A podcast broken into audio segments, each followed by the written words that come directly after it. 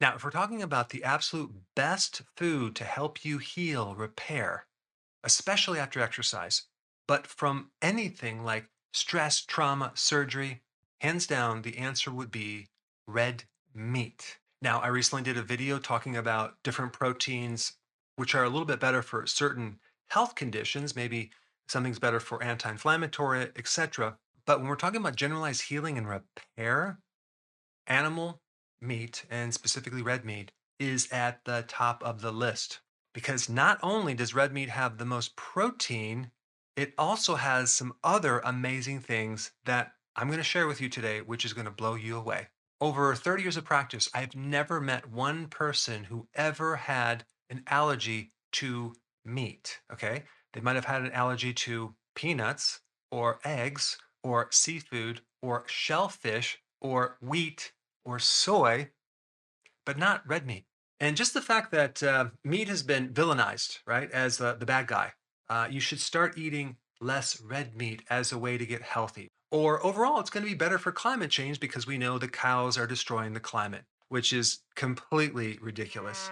But right there, that one argument, the fact that mainstream is telling you not to do it, the truth is going to be in the exact opposite direction. In fact, it's difficult to heal and repair your body without animal protein, especially red meat. And today I'm going to prove it. Now, in past videos, I talked about eggs, and I eat a lot of eggs, and eggs are awesome. Okay. But if we compare eggs to uh, meat, there is some significant differences. And that's what I want to talk about today.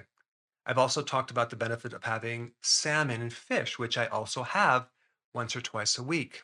And salmon and sardines are very high in omega 3, which are good, but beef, red meat, has more protein and it has a lot of other things that can help you heal if we look at the whole picture. I will say, out of all the things that are involved in the healing process and the repair process, uh, we need amino acids. We, we need bioavailable protein, which is going to be animal protein, and we need concentrated protein. And if we just compare red meat to eggs, um, red meat is twice as concentrated in amino acids. It also has 1.5 times greater iron, 2.2 times greater magnesium, 3.7 times greater amounts of zinc, and 50 times more vitamin B3 than eggs. It has double the amount of B1, four times the amount of B6, twice the amount of B12, and four times the amount of vitamin K, and five times the amount of omega 3 fatty acids. The ratios are going to be better. And of course, I'm not talking about processed meat from factory farms, I'm talking about grass fed um, beef even if you compare that to chickens that are pasture raised, they're still fed grains, which kind of throw off the uh, omega 3 to omega 6 ratios. Now, that being said, eggs are also a good source of protein. But as a side note, beef liver has 73 times more vitamin A than eggs. Now, there's another nutrient that eggs have that's better than beef, and that would be choline. It has a little bit more than double the amount of B2, and a lot more folate. It has 12 times the amount of folate than in beef. Beef has something else that I think is like the X factor. Actually, it's four things I'm going to mention. And the first one is carnitine. It's this thing that helps transport fat into your cells, into the energy factory called the mitochondria to help you get more energy. So without carnitine, the cells can't get energy from fat. Carnitine gives you that quick energy when you're exercising. And since we're talking about a really important transport of fuel to the mitochondria, that is essential for healing and repair of your tissues. So, not only do we need all the essential amino acids as the raw material for proteins, not just for your muscles, but for all your biochemistry, we also need other things as well, like those vitamins I just mentioned, which are cofactors, but also the shuttle to allow this raw material to give our bodies energy. So if we compare like 100 grams of red meat versus 100 grams of eggs, the amount of carnitine would be like 150 milligrams versus only 7 milligrams for eggs. But as far as the food that has the most carnitine, it would be lamb. But beef is number two. So this beef red meat is at the top of the list as far as giving you a good source of carnitine. Then we have creatine. Creatine gives us that quick energy. It can be used as fuel for very, very high, explosive, intense movements. Both exercise and physical activity needs this creatine. So this is why you see a lot of bodybuilders and uh, weightlifters and people who do exercise taking this as a supplement. Well, guess what? Out of all the foods that you could possibly eat on planet Earth, red meat from beef has the highest amount of creatine. So creatine is just going to give you more energy to heal and repair from exercise. Now, the next compound I'm going to talk about, which by the way, red meat from beef has the absolute highest source, is called carnosine. It buffers this pH, okay, from the lactic acid, the acidity in the muscle. So if you're exercising, this compound comes along and helps neutralize this acid to allow you to exercise longer because the pH messes with some of the oxygen in the muscle. So it buffers the pH, it acts as an antioxidant, and it's also going to help the recovery after exercise and just healing in general of your whole body. And it also even decreases uh, something called AGEs. Uh, and I'm going to give you this term. I don't know if you've ever heard it before. It's called advanced glycation end products. And basically, this is a fancy term for when uh, you have this sugar molecule that's locked up with a protein molecule and it's kind of stuck in the body.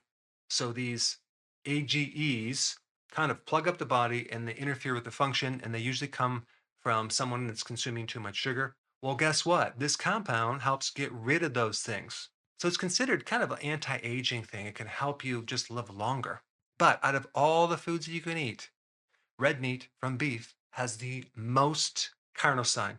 And then we have coenzyme Q10. What is that? That is a nutrient that helps the mitochondria, the energy factory, where food gets converted to energy. Now, and the best source of coenzyme Q10 is organ meats, like beef liver for sure, but it's also in the meat as well.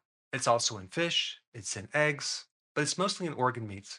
So, just in general, um, when I was very, very sick and I stumbled on this ketogenic diet, low carb diet, buffalo burger was my first food that I ate that I felt so good.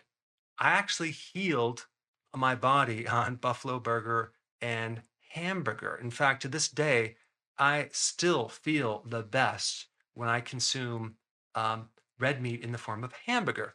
Now, I will do steak and things like that, but I do very, very well on red meat in general. And if you're trying to heal, especially after exercise, or you're trying to repair from some type of injury or trauma, um, you should really consider increasing more red meat and having it more often. And the cool thing about hamburger is it has a little bit more fat than some of the um, like leaner cuts of steak. And there's only two conditions that you need to know about relating to the difficulty of digesting red meat. People that don't like red meat really have low stomach acids. And as someone ages, they get older, they will lose their stomach acids and the taste for red meat goes down. They can't really tolerate it. And there's this very simple solution. Just add some betaine hydrochloride to the meal. I'll put a link down below. You just take three to five before a meal. Okay, you don't have to take it forever. Just take it for a month. And what'll happen is it'll start to increase the acidity in your stomach. You'll start to digest the red meat much better and break it down and start feeling better. But when people get older, they just have a more difficult time because they don't have the stomach acid. And they're also going to have, as a parallel thing, uh, gas, more indigestion, definitely acid reflux, GERD. Those are all signs of low stomach acid. So instead of avoiding eating it, just fix the stomach's ability to digest it.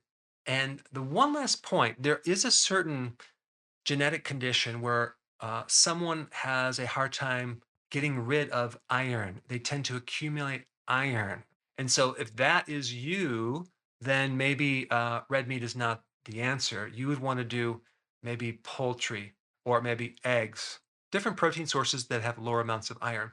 But for everyone else, I highly recommend red meat. Even if you're going through a menstrual cycle and you're losing blood, boy, red meat is going to be the best way to fix it because you're probably slightly anemic and red meat has the best iron and B12 in the best forms. So I hope I've given you more than enough information to try this out to see if it helps you. But I consume a lot of red meat in the form of hamburger on a regular basis. And of course, I kind of am lucky because I get it from Animal Farm, but you can go get it from the farmer's market or you can get it online from various sources as well. Like one good source would be US Wellness Meats. I'll put a link down below for them as well.